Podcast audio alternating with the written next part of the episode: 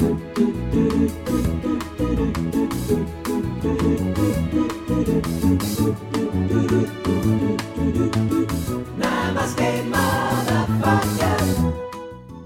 to Namaste Motherfuckers, the only podcast where the worlds of comedy, self help, and business collide. I'm your host, Callie Beaton, and today's episode is called Nourishment Sisterhood, Stomach, and Soul. As the title suggests, we talk a fair bit about food in this episode, so here are a few food facts you might like to know before we kick off. According to a study of 10 European countries, people in the UK have been eating more fruit and veg during the pandemic, but they also reported the largest increase in consumption of cereals, alcohol, comfort foods, and tasty treats. So basically, the world is just gorging on shit. A 2015 study found no correlation between eating apples and doctor visits, so an apple a day does not keep the doctor away. But apparently, an apple a day is linked to fewer prescriptions. Weird. A study showed that people who eat chocolate are less likely to show symptoms of depression, but the study does not clarify if less depressed people are likely to eat more chocolate or if eating chocolate causes them not to be depressed. Best eat chocolate, just to be sure. And finally, Dr. John Kellogg invented cornflakes because he believed eating bland food would curb people's urge to indulge in the most dangerous of pastimes masturbation. That's new. That's, That's just happened on an earlier one as well. Recording Continue. process. I'm prepared to be recorded. That's my guest today, award winning comedian, actor, podcaster, and writer, Jess Fostekew. In Jess's hit podcast, Hoovering, she talks with her guests about their relationships with food. Between 1.25 and 3.4 million people in the UK are affected by an eating disorder, and eating disorders are most common between the ages of 16 and 40 years old. Over 75% of those affected are female. You look like um, a children's TV presenter because you're in dungarees and you you're in a sort of like this is my fun workshop cupboard. I'm gonna fucking take it. I'll take it. I'm taking that as a compliment. You may know Jess from Motherland on the BBC or as a regular co host of The Guilty Feminist. Her most recent Edinburgh show, Hench, meaning strong and muscular, which centres around Jess's weightlifting and her sexist son, won multiple accolades and propelled Jess onto every TV and radio show going. Jess is now touring the show in the UK. Jess and I talked about success, failure, parenting, love, emotions, women, men, comedy, creativity, self belief, self care, food, body image, growing up in Dorset, airbrushing, and weightlifting. But I started by asking her about goldfish.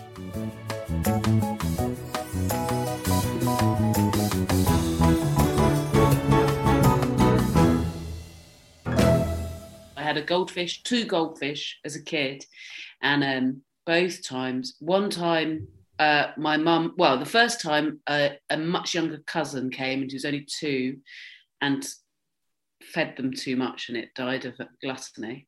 Yeah, that happens the a lot. Yeah. And, um, no, you know, it's probably my bad or her, you know, we shouldn't have let her in the, just alone in a room with a fish. And the second time, things were going much better. And then, sort of without asking, my mum just gave them away, including the whole tank and everything, to um, the school she was working in. Really? so, oh, okay, cool. I mean, I wasn't that attached to them, their fish, but yeah, But an interesting bit of parenting there. very interesting bit of parenting, bit of repurposing, bit of upcycling. I'm also wondering if that's where your thing about food uh, came up. You know, when you saw a fish literally explode with overfood as a young child, went, right, like, I need wow. to have a conversation with a therapist. Yeah, about that. You've not, have you not done the goldfish years yet in therapy? the goldfish years. Somebody was telling me that they've uh, their daughter's got a pet horse, and that they their daughter has um, decided the kindest thing is to not ride the horse, and they want to give the horse a compassionate life, where the horse is allowed to just eat what it wants. But when a horse gets what the kid is not understanding that the horse, if the horse gets too overweight, it gets laminitis or something and does die. So they like need to be ridden, like they need to be exercised. We all need to be ridden. And we all need. and there we go. You're on. and. I think we're done. So thank you, Jess. And we're done. Thank you Good so luck. much. Great. Okay, great. Good luck with the tour and Thank you. uh, nice to see you again. So you're on- nice to see you. It's again. really nice to see you. And um, I mean, the pandemic was a bit of an ass for a lot of people, uh, but it was a bit of a bugger for you because you were really on fire in the lead up to the pandemic and about to do not that you're not on fire now, but you were No, literally very- on very much everything. simmering and now. you, no, but you're, you're not simmering. But to have to stop that that bit, that cut and thrust Mm. that you'd waited over a decade to get, and Mm. then literally, what was it, six months after Edinburgh, after Hench, that this all happened? Yeah, yeah. I was like halfway through a tour and just about to go to Melbourne.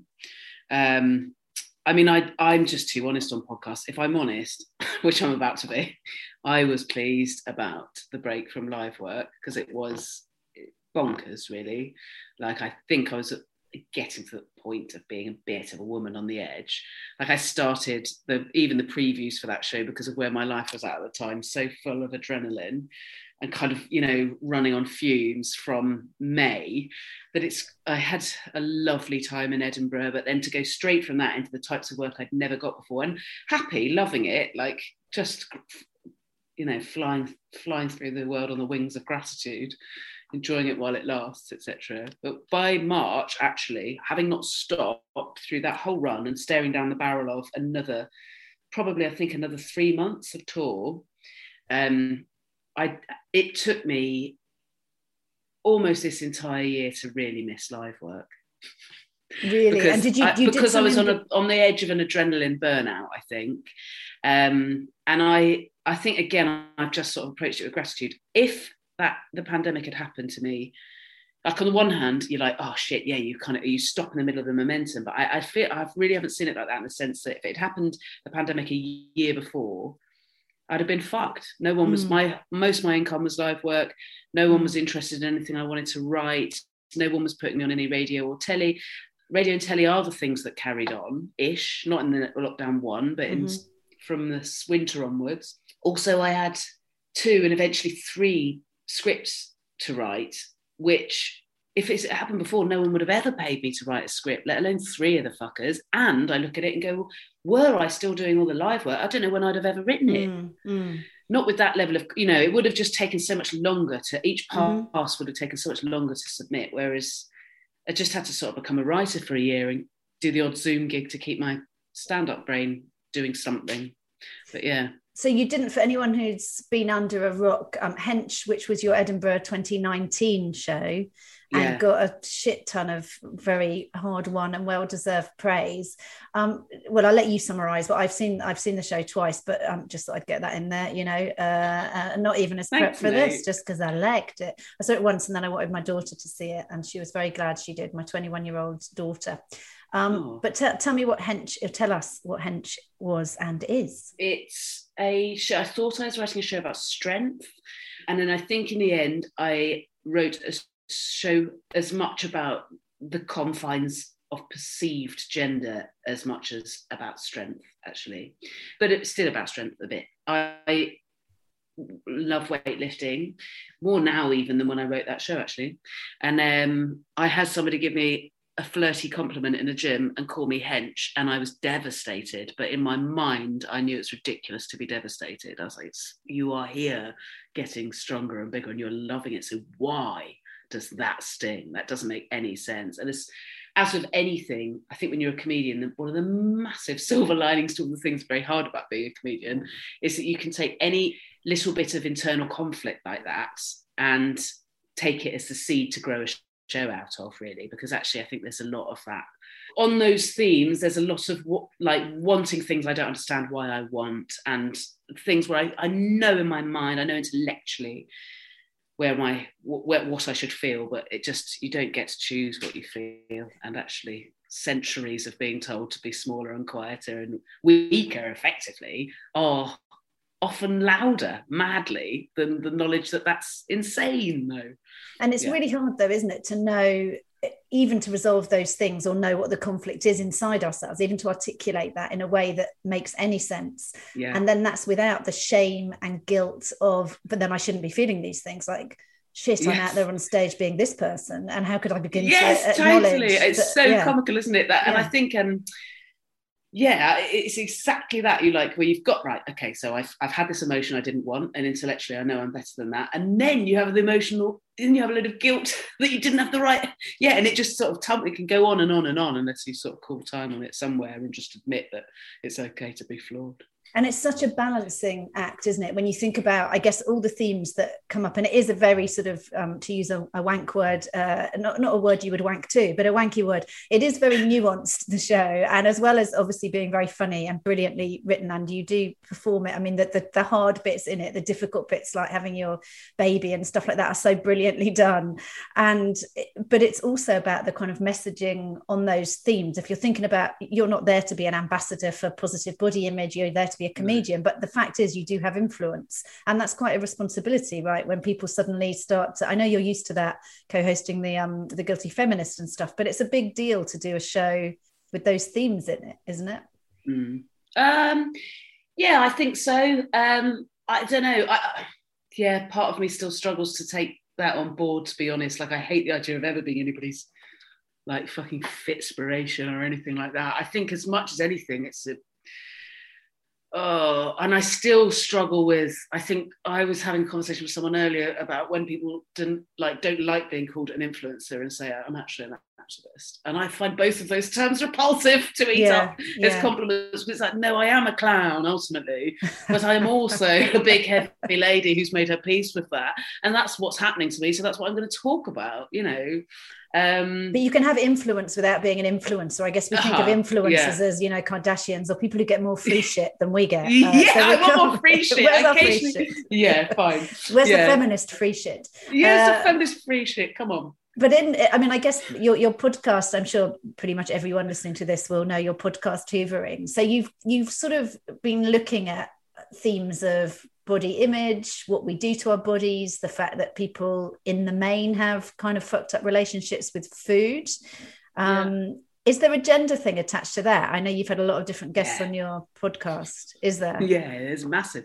I, I talk to more women than men. Um, I don't, you know, I think that probably was in my initial, what one of the things I initially set out to do. But, but you know, it's not um, a sort of part of the fixed aim of the podcast. Um, just more interested in them often. Yeah, but um, at one point, I got not unfairly called out by a listener because uh, she she had said I noticed, and she said it in the nicest possible way, but she just said I've noticed that when you do have a chap on, you don't ask um, as as as quickly in the conversation, if at all. Have you ever had any complications with eating, or has it always been an easy ride? And actually, it ha- it got to the point where what she'd accused me of was true, and I've now redressed it. But it's tricky because I had initially, but like the first 20 guys I'd asked that question to had gone, nah. Or, and it still happens now because I force myself to ask every single guest it and say, you do not have to answer that, by the way. um, 90% of blokes, if they don't immediately say, nah, it's pretty simple, say, oh, yeah, I was fat when I was five and um, it was terrible. Yeah, yeah, yeah. I had to get thin by the time I was nine. And you're like, oh, great, what a great story. Like, whereas 90% of women you talk to of all ages will at some point have made themselves sick. I know it's and that is really really, really stark difference between, you know, experiences with it, complications of eating, like massively different. Yeah. And did you? I know I've, I've heard on various of your podcasts about you talking about you were quite young when you first had eating issues, right? So you were Yeah. a, a kind of pre-pubescent, sort of eleven, Yeah, or yeah. And sometimes you think of eating issues as being something that would affect people more at the time when they're getting towards being seen as how a woman should look, or they're suddenly getting you know hips and boobs, and they're like, I hate this. i'd feel self-conscious. So what was going on for you that you that made you kind of live on an apple a day at eleven? Were you even at secondary school then? No, I had a weird school system. I grew up in Dorset where you had like a first school, a middle school, and an upper school. So I was I'm a Dorset girl as well. yeah, so I'm from nine Dorset. Ah, I mean, it's a comedy cul-de-sac, but I thought I'd throw it in. I I'm love it. Dorset, Jess. Come up with Oh. something funny in response. I'm bad, which is awful. Don't even know what um what bit of the compass of Dorset I'm from. Swanage, but um, South. You're from South Dorset. South Dorset. Okay, You're welcome. um, different, completely different. I'm sure. So you had. So you were at a middle school. I was at a middle school, yeah. So it wasn't a school thing. School was fine. Um, I I had, I think now I look back and go, it was the beginning of the of my parents breaking up, and they did break up when I was eleven, and I moved in with my mum. And um, in the run up to that, I have to be quite cautious because it's not my story to tell. But in the run up to that, there had been other bad things had happened to one of my parents that had led to some bad mental health. Is the safest, broadest way to put it. Mhm, So I think it was a very unhappy home around those years. mhm. Um, not that I was conscious of that at the time, I think, and I don't think sort of school was particularly affected or anything like that. But um, and then also I had sort of a lot of quite conflicted messages as a kid around eating. Like I have one half of my family are very um, pretty healthy relationships with eating, but on the whole are quite kind of um, oh, what's the word where you're like, and that's plenty for me.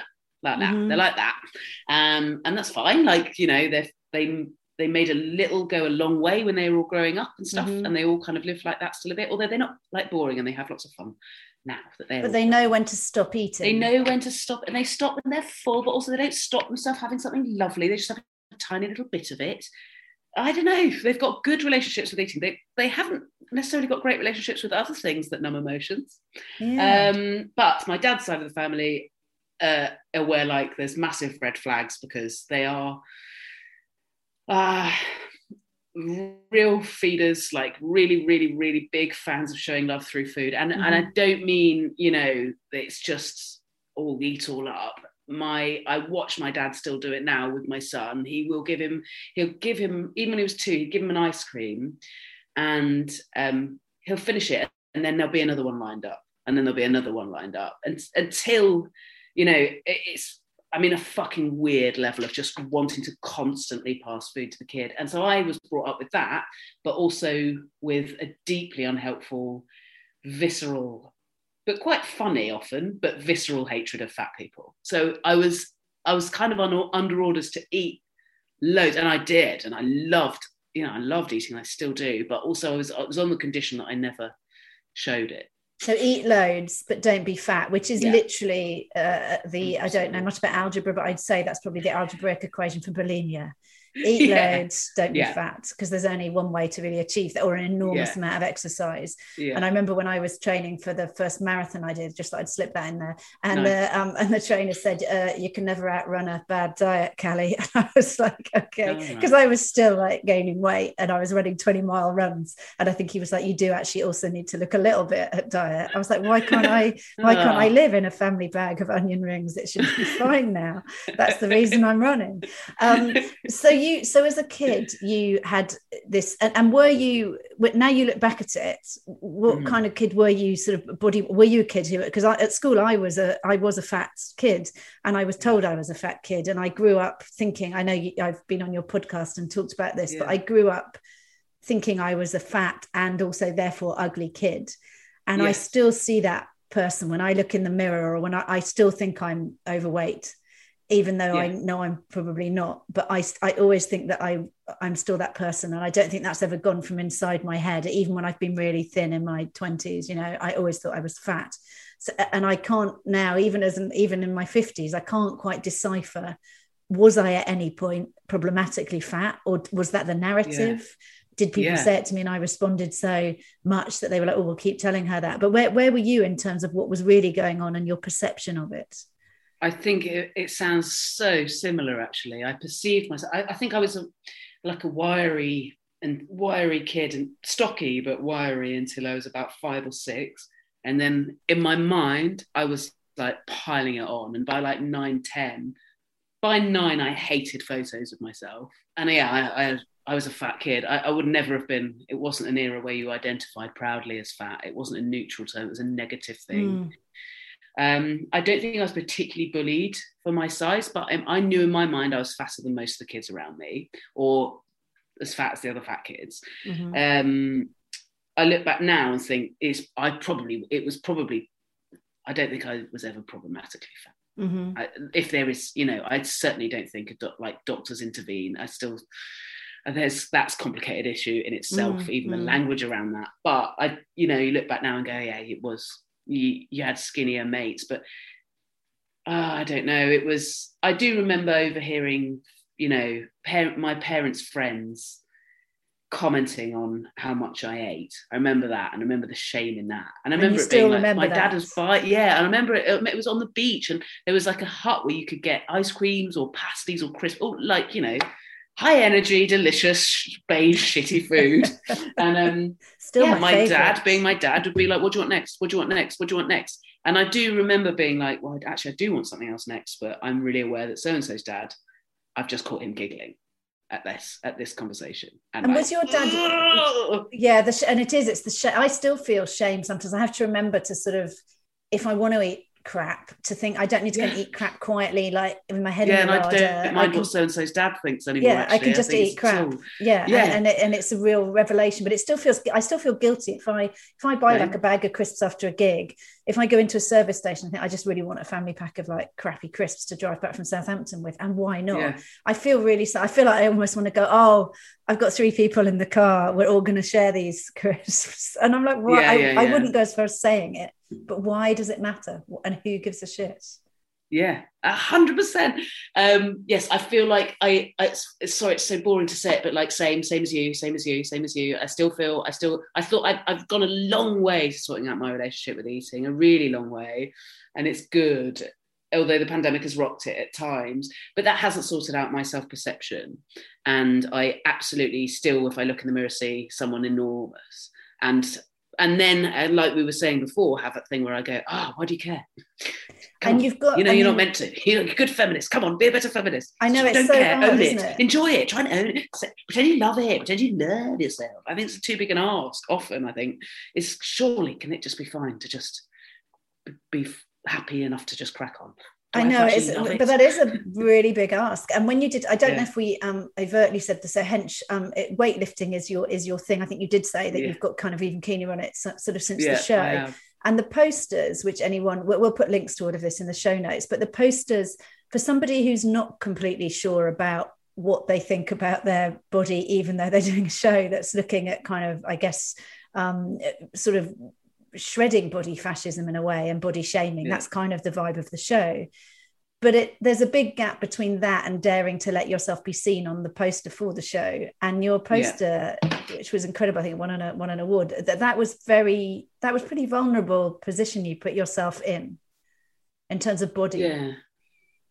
Thanks. Yeah, I wasn't sure about doing it. I worked with an amazing photographer called Idil Sukan, and she we had a lot of conversations before doing it.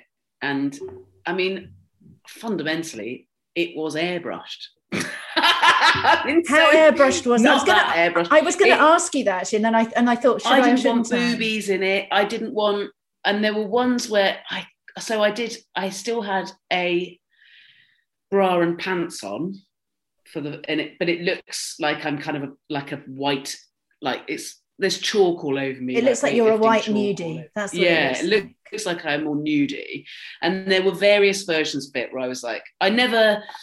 I never was like, right, can you make my tummy smaller? Can you make my arms smaller? Can you? But in genuinely, there were times where I like, my, you've made my tits massive, mate. Like, rein that in. Like, there were bits, there were bits of that going on, or like that. There's a lot of, sh- like, I don't know. It's all very, in my mind, that's not what I look like or what I looked like when those photos were taken, or certainly not by the time a few months after the photos were taken or whatever. There's there's more weight photoshopped on the barbell than mm-hmm. I was really lifting because you had to lift the barbell like you had to lift the barbell up like hundred times in the photo like in a, a day's photo shoot. So you know there was probably like 50 kilograms on it when it looked like 100 180. There's lots of cheating things with it. That, but she, her philosophy is was, we're not showing you exactly as you are. We're showing you like in what you are in your mind's eye when you're lifting. And actually, I was like, okay, great, let's go. Because it, it, it that is what weight I love the the, the functionality of weightlifting and the not um I my gym doesn't have any mirrors. It's a dream. It's about how well you're doing the thing you're doing. It's not about what you look like when you're is it quite um, male? Because I, I i run and do other stuff now. I don't use yeah. gyms but i did spend years going to gyms and I used to absolutely, and I'm sure you've heard a lot of women say this. I used to absolutely hate going to the weights bit because yeah. it was all blokes. It was they were always would always tell me what to do, even though I did have a trainer and he told me exactly what I should do. And they'd be like, "No, no, darling, do you want to do it? You know, do you, want, you need to do this? Let me show you." And they do, and you'd feel, and also that sort of looking at your body. I'd be like, "I don't need you to look at my body. I don't need you yeah. to look at it in the affirmative or not. it's not here for you to look at. I'm trying to work out." So I used to, like I'm sure plenty of women, um, I used to just not go to the weights room or go at a time when I hoped there wouldn't be all those blokes there. But how is it? Yeah. So you presumably are in quite a male populated weights area still, are you, or has it become less male? It's uh, well, it's really interesting actually. A lot of things have happened, I think, even since doing Hench. Um, I so the quick answer is I now train mainly in a CrossFit gym where there sort of aren't mirrors as standard. They're big old warehouses. And it's all about functional fitness, about mm-hmm. strength, gymnastics, and fitness. And I'm more into the weightlifting side of it than anything else. But I have actually sort of started falling in love with the other bits too. I just love the fact that it's you're in your own, you're on a you're in a race with yourself essentially to just do your best. And then you there's there's lots of set things that you can do there's lots of variety. And then you try again in six weeks and you see some improvement. And it's that's a great feeling especially the older i get the more i'm like oh get in. Mm. like i've just learned to do this thing. Anyway i love that. But uh, two things happened recently. One i went uh, towards the end of last year to a normal gym just to train by myself. And um, it really tickled me that it was still, I would say, 80% men in that weights mm-hmm. area, mm-hmm. but all, and I mean all of the men in there were doing bodybuilding, which is high reps of low weights mm-hmm. to make their body look a different way. Mm-hmm. All of the women that were in there, there are about 10 women in there, were all doing massive, heavy compound lifts mm-hmm. to make themselves fitter and stronger. Mm-hmm. and I thought, well, how if that's how not a metaphor for the patriarchy, exactly. I don't know what is. But and- it's joyful. Uh, but just last week, I was training in like a chain gym by myself, and um, I saw it was busy, and I saw that a chap was waiting. He was deadlifting on carpet which is really like there's a cushion, there's really like bouncy floor for doing that, which means you can drop your weights. And I was about to move out of the area I was in. So I just said to him, like, excuse me. And so he took his headphones off and he was like, just came over and said, okay, I'll lift that for you. And I said, no, no, no, no. I was just going to tell you um, if you want to use this area, I'm moving into Iraq. And he was like, well, you take one side, I'll take this side. And I was like, I'm not, I am not asking for help Shit. or advice. And it just went on and on. And it did, there was a bit of a language barrier, but equally I was like, oh, in the end, I just went, nah, like, get, all right, okay, get, yeah, get fucked. Bye bye. Okay, bye. I just sort of moved off into a different area. I couldn't bear to keep talking to him because he just kept assuming I wanted to help. That being underestimated is, um, and it's for so many reasons, isn't it? I'm sort of preoccupied with the age size of that at the moment yeah. and the fact that people do have certain assumptions about, yeah. and they, even when people say, you know, people say to you, you know, oh God, you've lost weight, you look really good and you think well, that's pretty dodgy actually because what you're saying is it when i either you've remembered me as fatter than i am or you think that if i was heavier than you think i am now that wouldn't be great yeah. and that i'm a, I, I know when i'd had the kids it's the most toxic compliment that everybody's had again and again and again and, again, and given. Yeah, we've all given it. Um, it's just an it's awful, toxic. It is, isn't it? You know, if you, you unpack it even for two minutes, you're like, oh yeah, you're in deep shit there. Yeah, it's not I a good much one. worse last time you saw me because what I was happier potentially. Like you know, you don't know, you don't know anything about someone. I, oh God, I mean, that's a bloody awful life. Just shut up about what other people look like. Namaste, but also with age, when people say, God, you don't look your age. And I think, oh, okay. So if I did, oh, what, if I did, what would be the problem? And also, I think, well, how many people my age have you met? Like, are yeah. you thinking of what your great auntie Dora was like when she was my age, when you were a child? Yeah, I was going to say, you... are you thinking of how you perceived everyone as, yeah. as older because you were five? Yeah, exactly. or have you met any people my age who yeah. you know, who live in the modern day world? But did you? I mean, you've obviously got a little um little son now, and how how old is he now? Is he preschool five. still? Five. No, he's he's in reception. Yeah. just did you have to do homeschooling or was it Yeah. more home not throttling? Um, it was only this last burst. He wasn't at school in lockdown one. Um, it was a learning curve. Yeah. Yeah. It felt like being in an episode of Black Mirror. It brought out all the worst sides of both of us. Did it? I think I realised I was a much more like I was. I wasn't the parent I thought I was. I really. I was like sit, sit up straight. You can draw a better cat than that.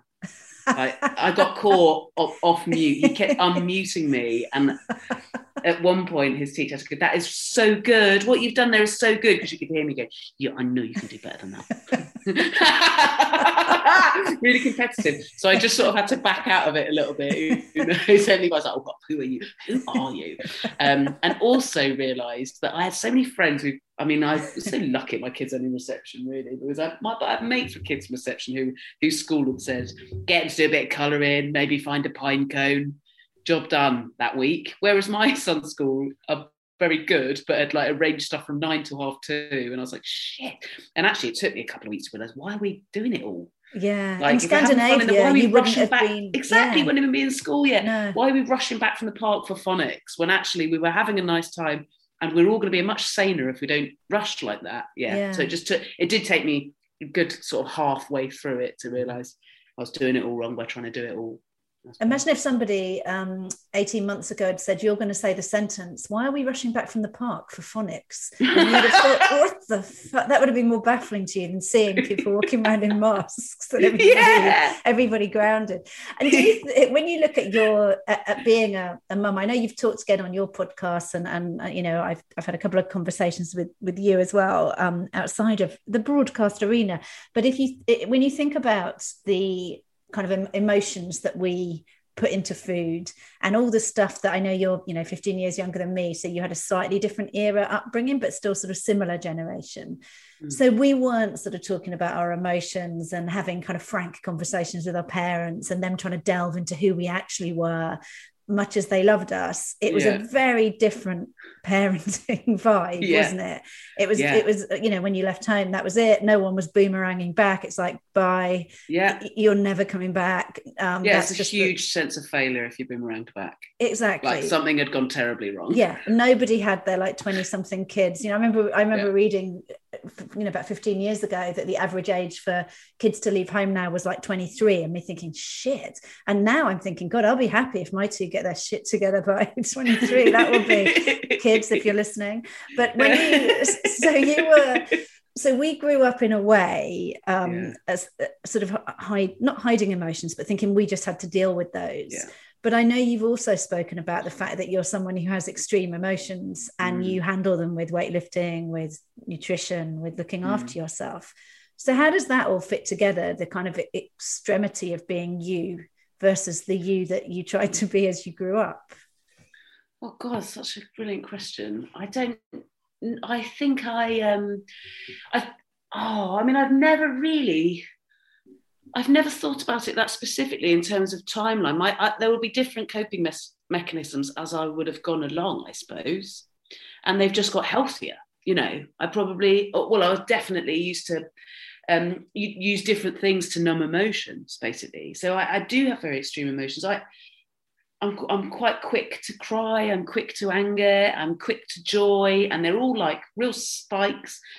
I think it's not, I'd say the management has been different. So from about 12, all through my 20s, binge drinking and binge eating, um, with some purging. And then in my 30s, like just a great big sea of change. And it all, I suppose, the catalyst was having my son. I desperately wanted a baby. I had my son. And then it felt like that, in a way, weird way, opened a door to look at myself through a different lens. And then my management, I addressed those problems as problems rather than seeing them as just being how a fun gal lives. Mm-hmm. Um, and I don't not do those things to excess. I just now am aware when what I'm doing is to numb an emotion and accept that. um, I don't never do it. It's just I know what it is now, and I know other ways I might do it as well. Uh, overworking, you know, etc. I also think I'm just rather than managing those things, just a lot more accepting of it. Um, like there are days where I'm, ah, especially hormone induced, where I wouldn't want to be around me, and you just have to work out your how best to manage your relationships. Mm-hmm. Essentially, when you're in those bad places. Mm-hmm. But that's um, hard when and, you're with a small kid, right? Because yeah. I, I, I don't know if you're a, are you a single parent now? I know you are. Yeah, are you are you bringing up your kid alone or? Uh, no, I co-parent with my ex definitely, mm-hmm. and he's a brilliant dad and uh, a classy co-parent and friend they're so much easier to like when they're your ex, aren't they? Yeah. It's like, oh, I suddenly yeah. am full of magnanimity that I just wasn't there when they were at home. I sort of watch things happen that used to make me seethe yeah. and boil and think, ah, not my problem. Fine now, funny now, if anything. If even if anything, quite funny now. Yeah. That you do that. Um you do so you're co-parenting. You. are co-parenting. Yeah, and also I have a partner who I live with and it's slow and um in terms of their her relationship with Rudy is you know, it's come on like not that there was ever anything wrong with it, but my I um my intent was to let my son set the pace with that. Um, our intent was, and but I think lockdown has given us all a weirder, you know, an intense experience in our relationships. I think they probably have fallen in love with each other quicker than they would have done if life had been as travelly and as busy as it as it would be in normal times. It was kind of shit lovely. or bust, wasn't it, for a lot of it relationships? And people don't realise that lots of those relationships will have been adults in kids' lives for the first time. Yes. It's complicated enough. People saying, "Oh, suddenly we had to cohabit," or suddenly, but actually, yeah. when you suddenly bring another adult into your kids' orbit, yeah, and that's a lot on both of them actually, and they've both done amazingly. But we're very I, it's me actually. I feel very slow and steady. I hadn't intended to be in another relationship so quickly, so I'm very cautious when it comes to easing easing change upon my son these days because it's so obvious when they're not coping with change when they're five or or when there's something's troubling them you know yeah no one of my kids was five when, when i split up with their dad and i do remember being really shocked at the ways in which a bit like i coped with it really and there were ways in which he was so resilient that yes. i would never have imagined he would be and same for me and then the things that i just had not anticipated for him or for me just yeah. kind of bit each of us on the arse different things and you realize yeah. it is this real kind of juxtaposition i guess like like all of humans where we're so vulnerable and so strong but we might yeah. not quite expect the one side to come out when it does or the other so it Absolutely. is absolutely and do you think, um, in terms of sort of feelings, I definitely found when I became a, a mum, and like you, I had a massive sort of, com- I really was compelled to have children. It felt massively important mm. to me, mm. and I sort of I kind of wanted them as roots and branches and as an anchor in the world, which is a terrible thing. And you shouldn't sort of, I shouldn't condone it, but it totally worked. You know, mine are in their yeah. 20s now, and it absolutely helped calm me down. I settled, I got much more comfortable in my own skin. I could yeah. express emotion. This isn't me saying to anyone listening, why don't you want to have kids? Totally down yeah. with whatever anyone wants to do. But personally, it really, really helped me. And it helped me dare to sort of own emotions and express them in a way I'd never had before. What was the sort of emotional impact of you having Rudy?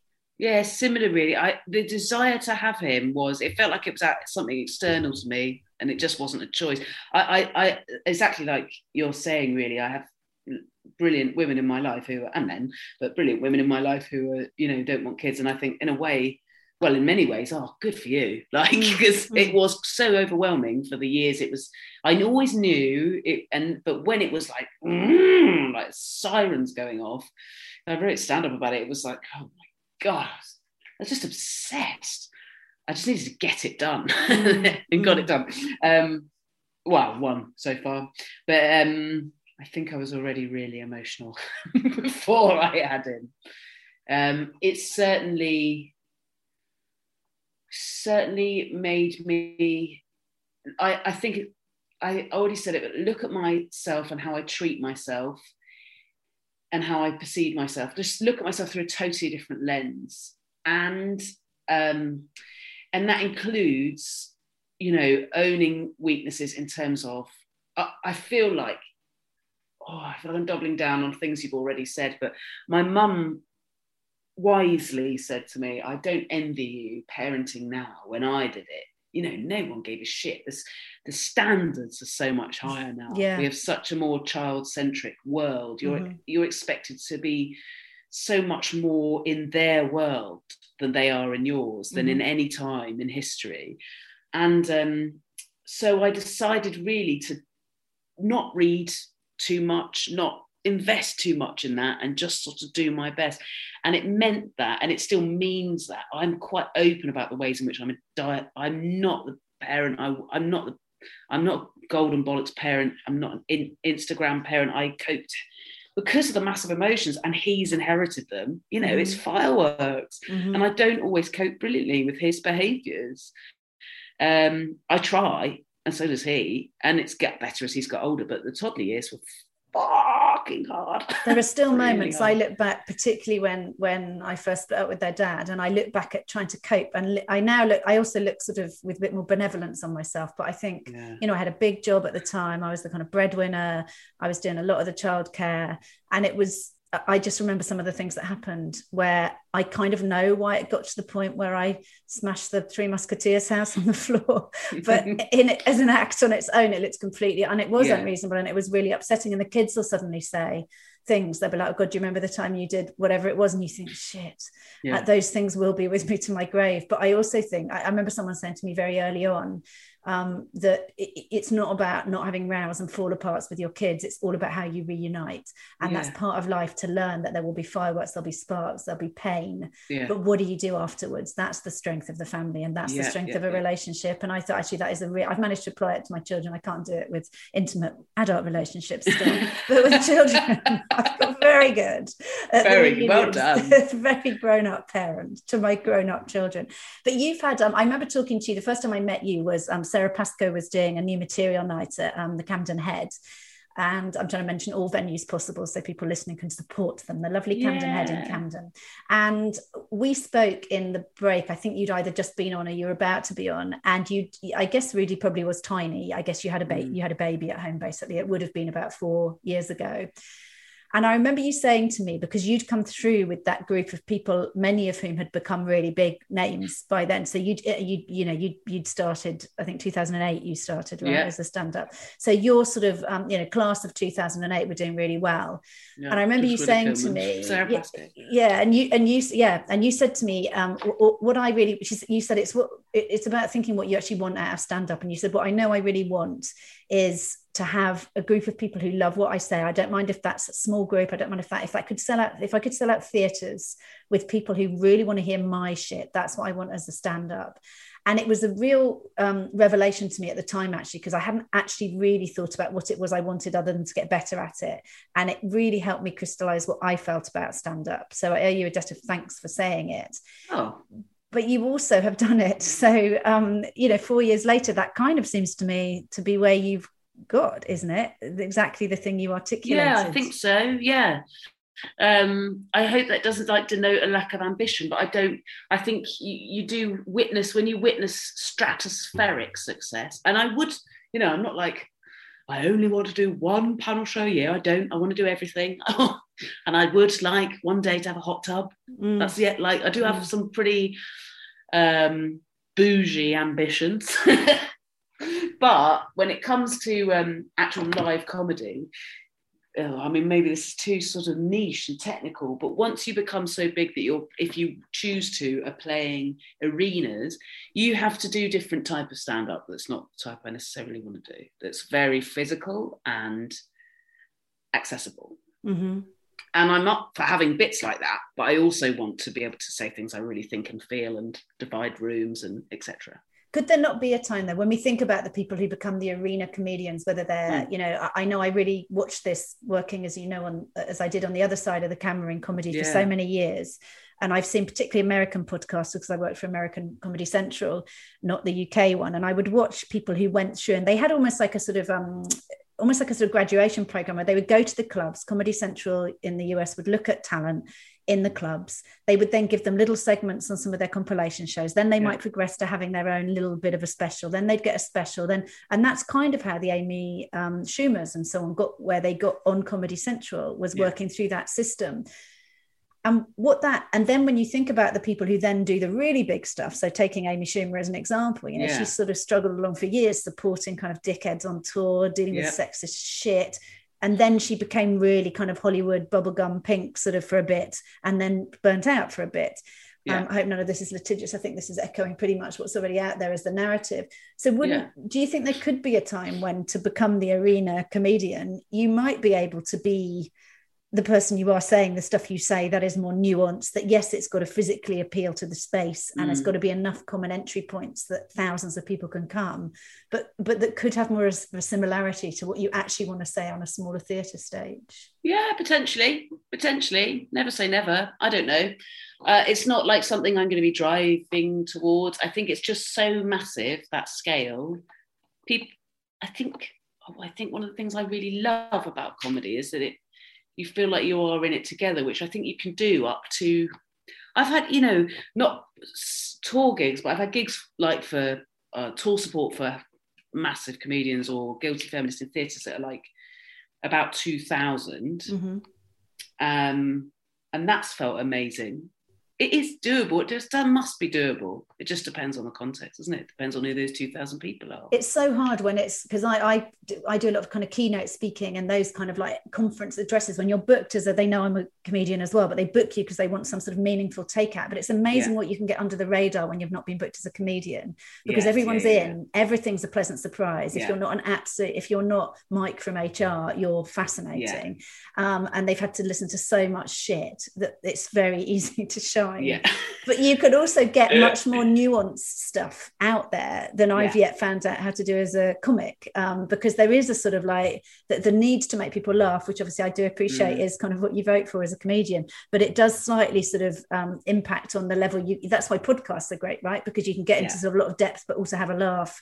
No one's going, "Oh, there hasn't been a punchline for two minutes." Yes, yeah, yeah, yeah. yeah, so you can actually say what you think. But does it feel? I know when I was talking to Desiree Burch for an earlier podcast in this series, and she was saying I said, does it feel like you're successful now? So you've got the stuff that if someone oh my god i hope she feels like she's successful now well she she the way she described it was i'm standing on top of a hill and and i've and i can see the valley behind me so and i can see it could be ahead of me again so she knows she's and that's not mm. by the way in any you know people should listen to the episode it's not her being at all arrogant saying i'm top of the class she's no. just saying like, i'm aware i could slip down again and yeah. it's my it's my moment and, and, i've worked really hard for it and i kept bashing yeah. my head against a wall and in the end the wall moved away yeah. it was my time but how does it feel for you now being at this point where to all of us it, you seem successful? Um, oh well thanks. That's nice. Um, it feels for me i was having this conversation with a an objectively more successful friend just in the last few days. I had lots of conversations with i think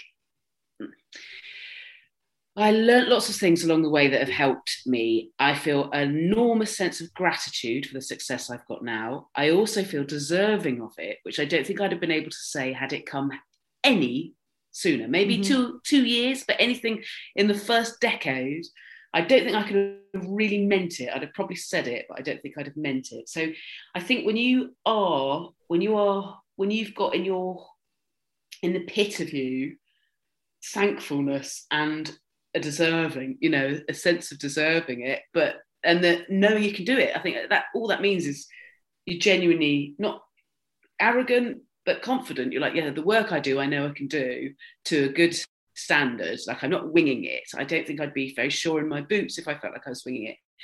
I've witnessed. I feel so grateful that if the, I'm not that you know, the pandemic. It's been horrific for so many people, but I feel grateful that that it happened when it did and not even a year before. Mm-hmm. Um, I why is that? Why why are you grateful it didn't happen a year before? Because no one uh, no one knew I was on a grand scale. No one was booking me for any telly, radio. No one was buying my scripts. So you had to get to the point where you'd had hench and people knew yeah. you and you'd had that spurt of can one have a I don't know what the collective noun is, the panel shows. You had a spurt yeah. of panel shows. A spurt of panel shows.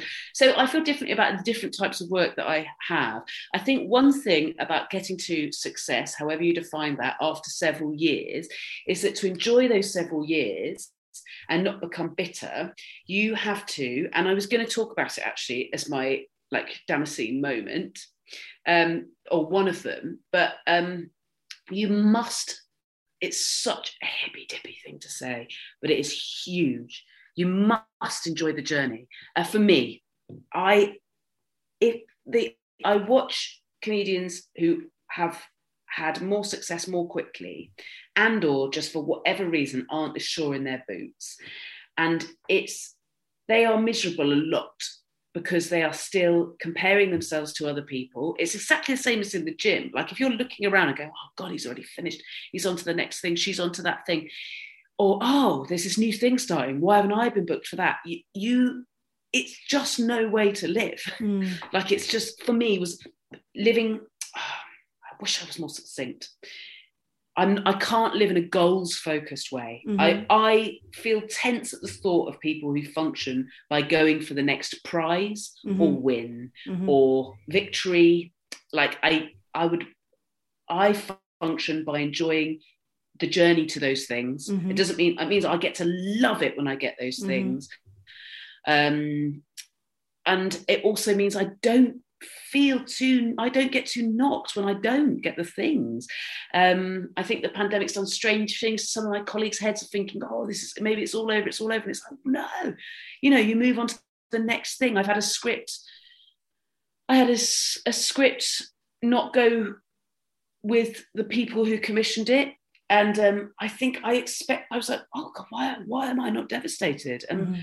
I'm not devastated because not that I loved every minute of writing it, bloody hard, but I got paid to write something and I wrote it. Mm-hmm. Great. It's mm-hmm. one of the mm-hmm. first things I've ever done from the beginning to end, let alone been paid like that for. Mm-hmm. And I did it. And it doesn't mean I can't do something else with it one day. You move on to the next thing. If you're going to stop and be so thrown by each thing, it, that's going to crush your creativity and your happiness, I think.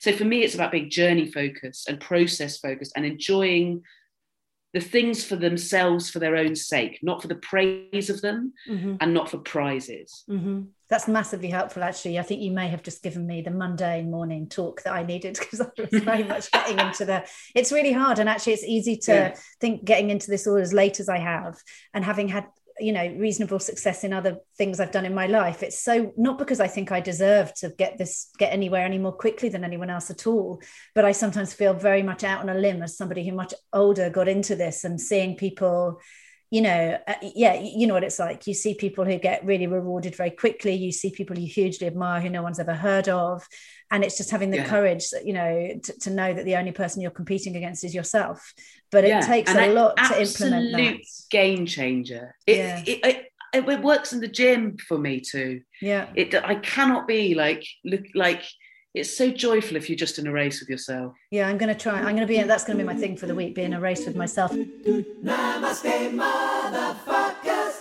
What would you pick as your namaste motherfucking moment? Um, oh God. Well, there is that, and actually, that that attitude to work, I have to give credit. I'd love to give credit, I should say, to my friend Sara Pascoe. She gave me a book about six years into my stand-up career, where I felt like I was left behind, and you know, I felt like I wasn't getting the work I deserved, and you know, several points thought, why am I doing this? It's so thankless. My parents think I should get a proper job. You know, she gave me a book by an Austrian poet um, called Rilke, um, called Letters to a Young Poet. And it's amazing. The, I mean, the poetry is probably too difficult for me, but the conversations with this young poet about, I think everything I've just said, that it changed the way I look at everything, to mm. not be in it for critics' praise, to genuinely give zero fucks about what that that side of things about the awards winning side of things about fame per se about coverage, about brand,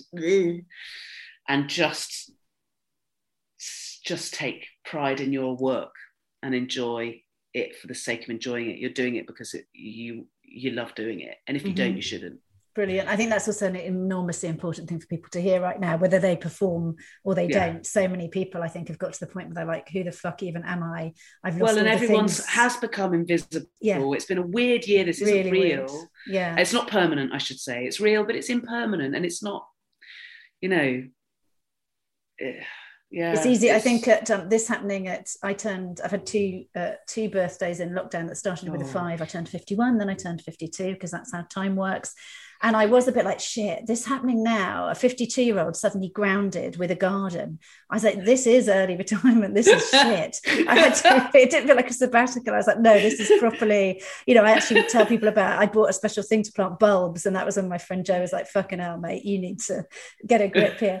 Um, so I, that, that's, that's really lovely to hear that. And I'm going to, I'm going to look up that book straight after this. Um, what's your favorite joke, Jess? Um, what do Germans think come between fear and sex? Go on. Funf. an absolute classic. I don't know. I wish I knew who wrote it. Did this come from your Austrian roots? No, no. That's it not the sort from of a, gag. like a joke book, like a joke book. Someone, you know, like an aunt bought me in my twenties. I like the thought it might have happened around the Austrian uh, Christmas table with the Stollen. and uh... yeah, they'd have all gone, yeah, fun. What's the joke? and if there was one bit of life advice you could give to anybody listening, what would it be? Um, uh, oh, it's so tricky. I I would go with either enjoy the journey or I'll cheat and take a second one and say I think you almost certainly have more choices than you think you do. Love I it. feel like yeah, we make we make our lives so full of things that feel like traps that aren't. Thank you so much, Jess. You've been Pleasure. amazing. Thanks for having me. Thank you so much.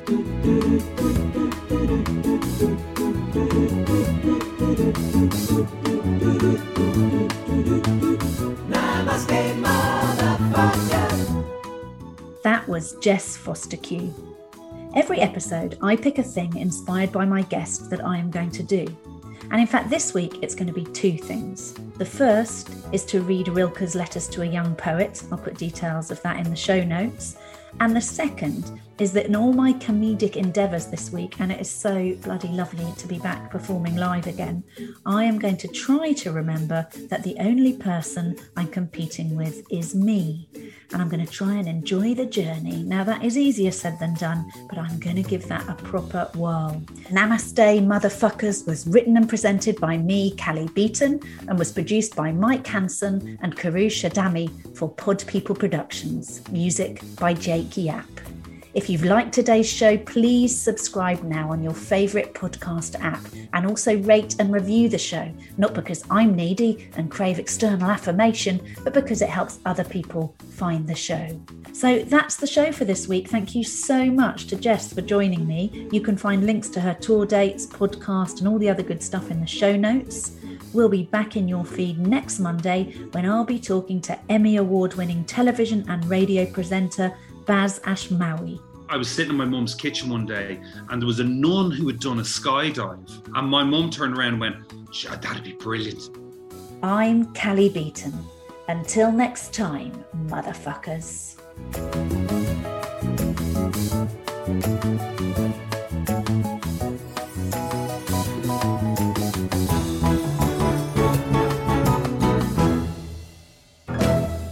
Namaste, motherfucker.